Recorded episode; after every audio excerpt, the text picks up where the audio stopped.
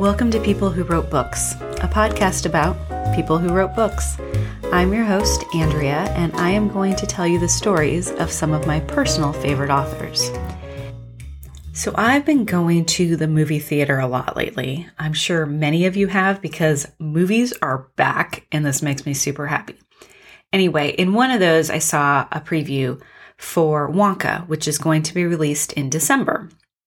Now, that makes the third movie based on Roald Dahl's book, Charlie and the Chocolate Factory.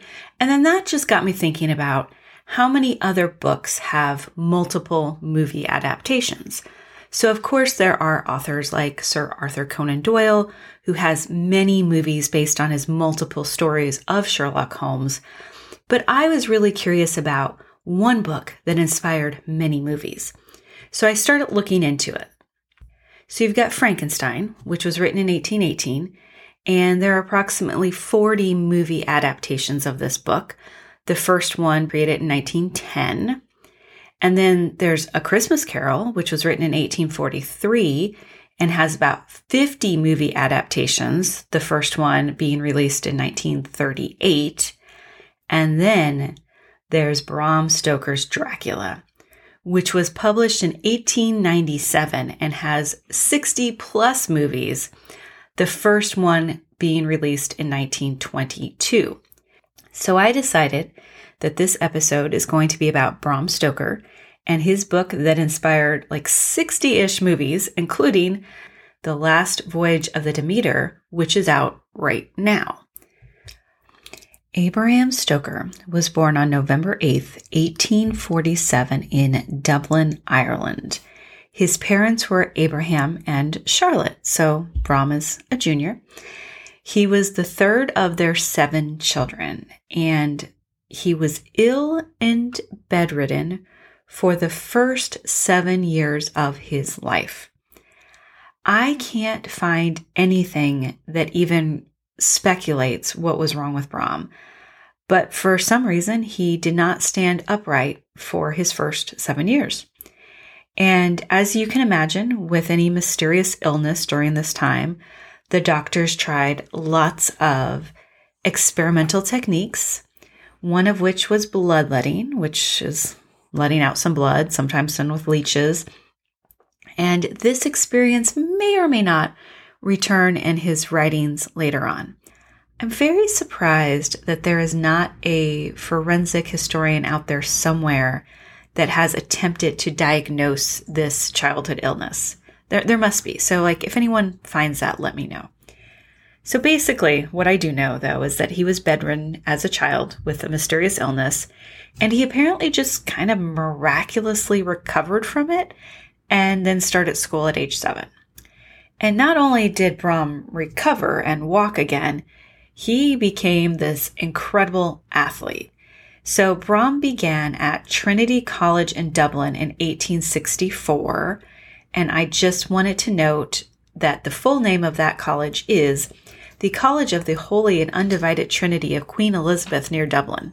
So I definitely understand why they shortened it. And while he was at Trinity College, he participated in shot put, weightlifting, high jumping, long jumping, gymnastics, soccer, and race walking. And yes, I had to look up race walking. I didn't know it was a thing, and apparently it still is. Basically, it's just walking really fast, and you have to always appear to have one foot in contact with the ground. Anyway, Bram was not just involved in all of these sports, he was also very good at them. In 1867, he received the Dublin University Athletic Sports Champion Award. Not exactly sure what you had to do to get this, but it was a pretty big deal that he bragged about for many years. But our buddy Bram did not just excel in athletics. Oh no, that is not enough for him. He also rocked academics and student leadership.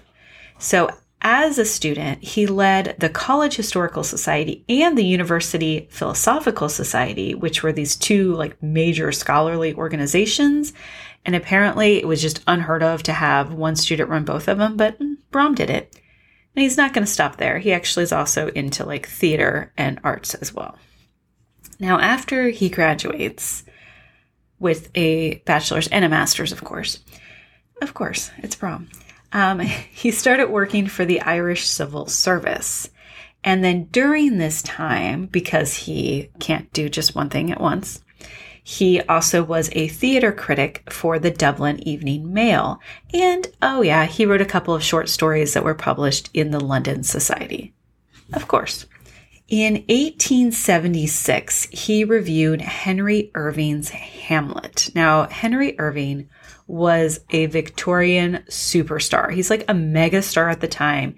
He was an actor manager, which basically meant he did everything for a production.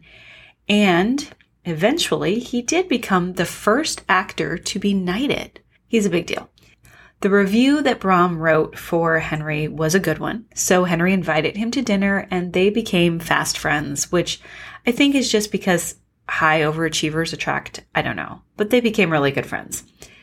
Then in 1878, Bram was married, but we know Bram by now, and he wasn't just going to marry anyone. He married Florence Anne Lemon Balcombe, who was known as one of the most beautiful women in Dublin. Of course he did. Her other suitor at the time was Oscar Wilde. Yes, the famous poet and playwright. That's the one. So Florence chose Bram over Oscar. They got married, and that same year, Bram publishes his first book. Now, his first book was titled The Duties of Clerks of Petty Sessions in Ireland, and it was a handbook in legal administration because Bram took his role in civil service and developed it into an entirely new department. Therefore, he had to write the manual. He created this new department within civil service, so he had to tell people how to how to operate it. So he wrote the manual. Now, even though this book is a far cry from the style we know of him, it is so on brand for Bram, right? I didn't just take a job. I took a job, I improved it dramatically, and then I wrote you a book on how to do it. Yeah, that's our boy. Now, at this point, Henry Irving was opening the Lyceum Theatre in London, and he asked Bram to be his business manager. So Bram and Florence moved to London, and then in December of that same year, 1879, they had their one and only child, a son that they named Irving. Right after Henry, it's so sweet. Unsurprisingly, Bram is rocking London high society. He's also traveling with Henry Irving and his shows, and he starts vacationing in Cruden Bay in Scotland, which is actually where he would spend time writing. And he wrote six novels before he wrote Dracula. His first novel was published in 1875, and it is called The Primrose Path, which is a reference to a line in Hamlet. And it is about a theater carpenter that murdered his wife with a hammer and chisel. So when it came to his novels, his gothic romantic thriller style was definitely there from the very beginning. Now, back in London, they had a beefsteak club at the theater. So apparently, beefsteak clubs were a thing. I did not know about this. Actually, they still are a thing. I did not know about this. Maybe everybody else knows about them, but in case you don't, beefsteak clubs were formed by a group of people who left the Whiggish Kit Kat Club I know it sounds like I'm making this up. I promise I'm not. So, the people who left the Whiggish Kit Kat Club formed the Sublime Society of Beefsteaks in 1735, and it does still exist. And basically, it is a dinner club for affluent men. So, of course, Henry Irving would have one at his theater. And at the Beefsteak Club, Bram met a man named Arminius Vambery. And we don't have a lot of primary sources about what the conversation actually was, but we do know that they met.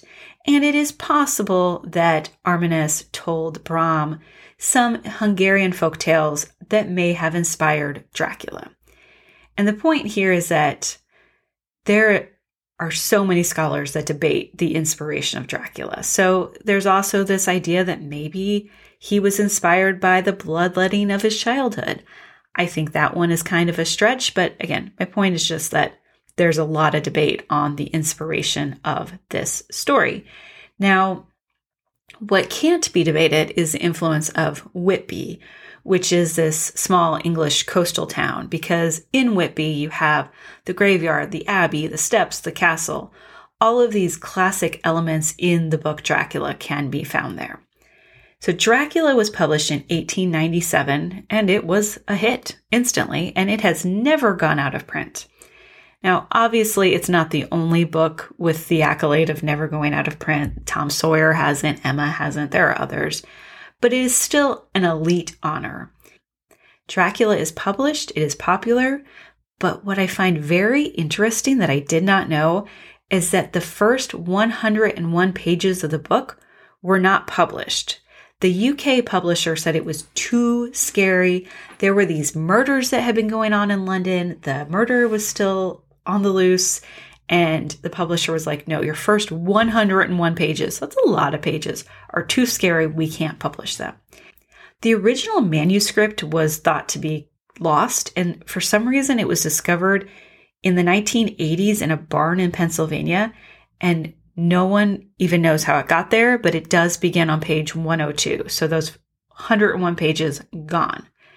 Luckily, Bram was able to publish some pieces of it in different editions. So the original preface in the first edition of Dracula that was published in Iceland still exists.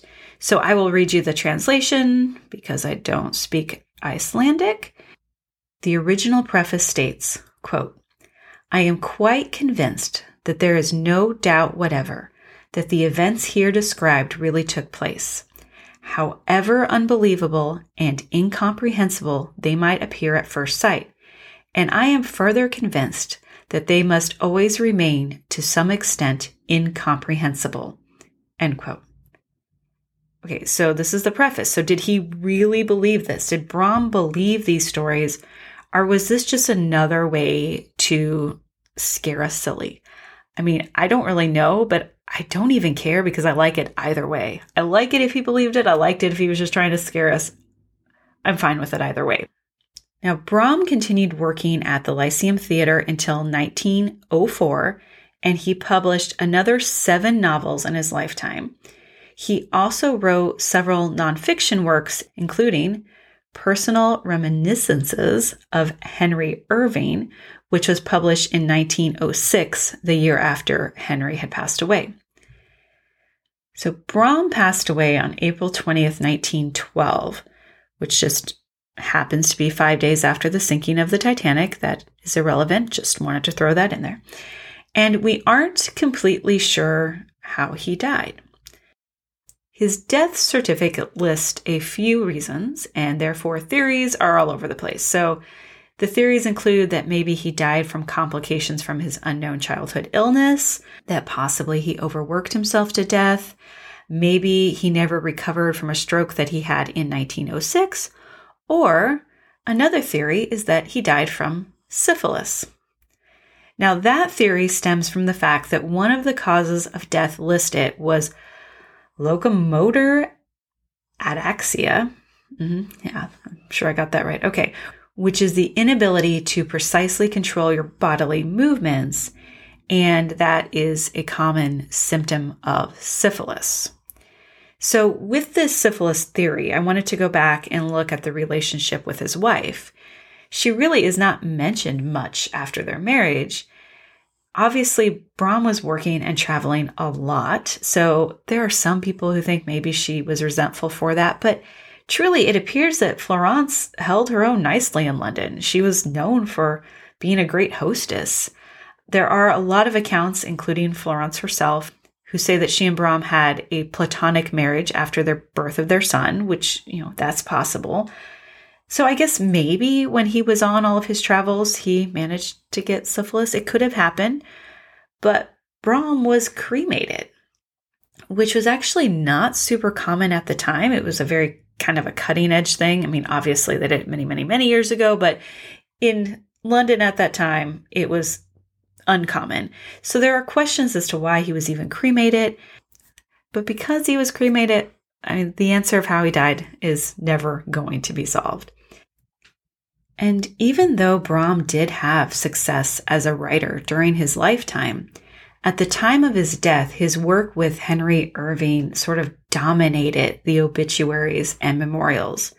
And honestly, I think Bram would have been fine with it they did seem to be very good friends. And there is a quote from an article in the Chicago Daily News from 1888 that I thought was a fitting way to end this episode. Quote, Mr. Irving's great success in this country has been due to a very considerable extent to the shrewd management of Bram Stoker. We know of no manager more vigilant, more indefatigable, more audacious than he. He knows how to make friends, how to keep them, and how to utilize them. At all times, he has an eye to business. Yet, he is always, to all appearances, a careless, cordial man of the world. In the manipulation of Mr. Irving's intricate and enormous business, he exhibits a coolness, a shrewdness, and an enthusiasm that are simply masterful. Irving is fortunate to have so able and so loyal an associate. End quote.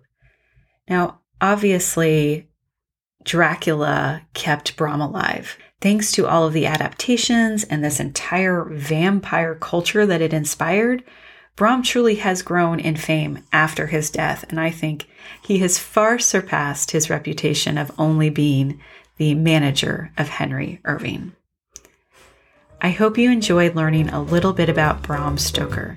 And remember, behind every great book is a person who wrote it, and this person became as immortal as his character.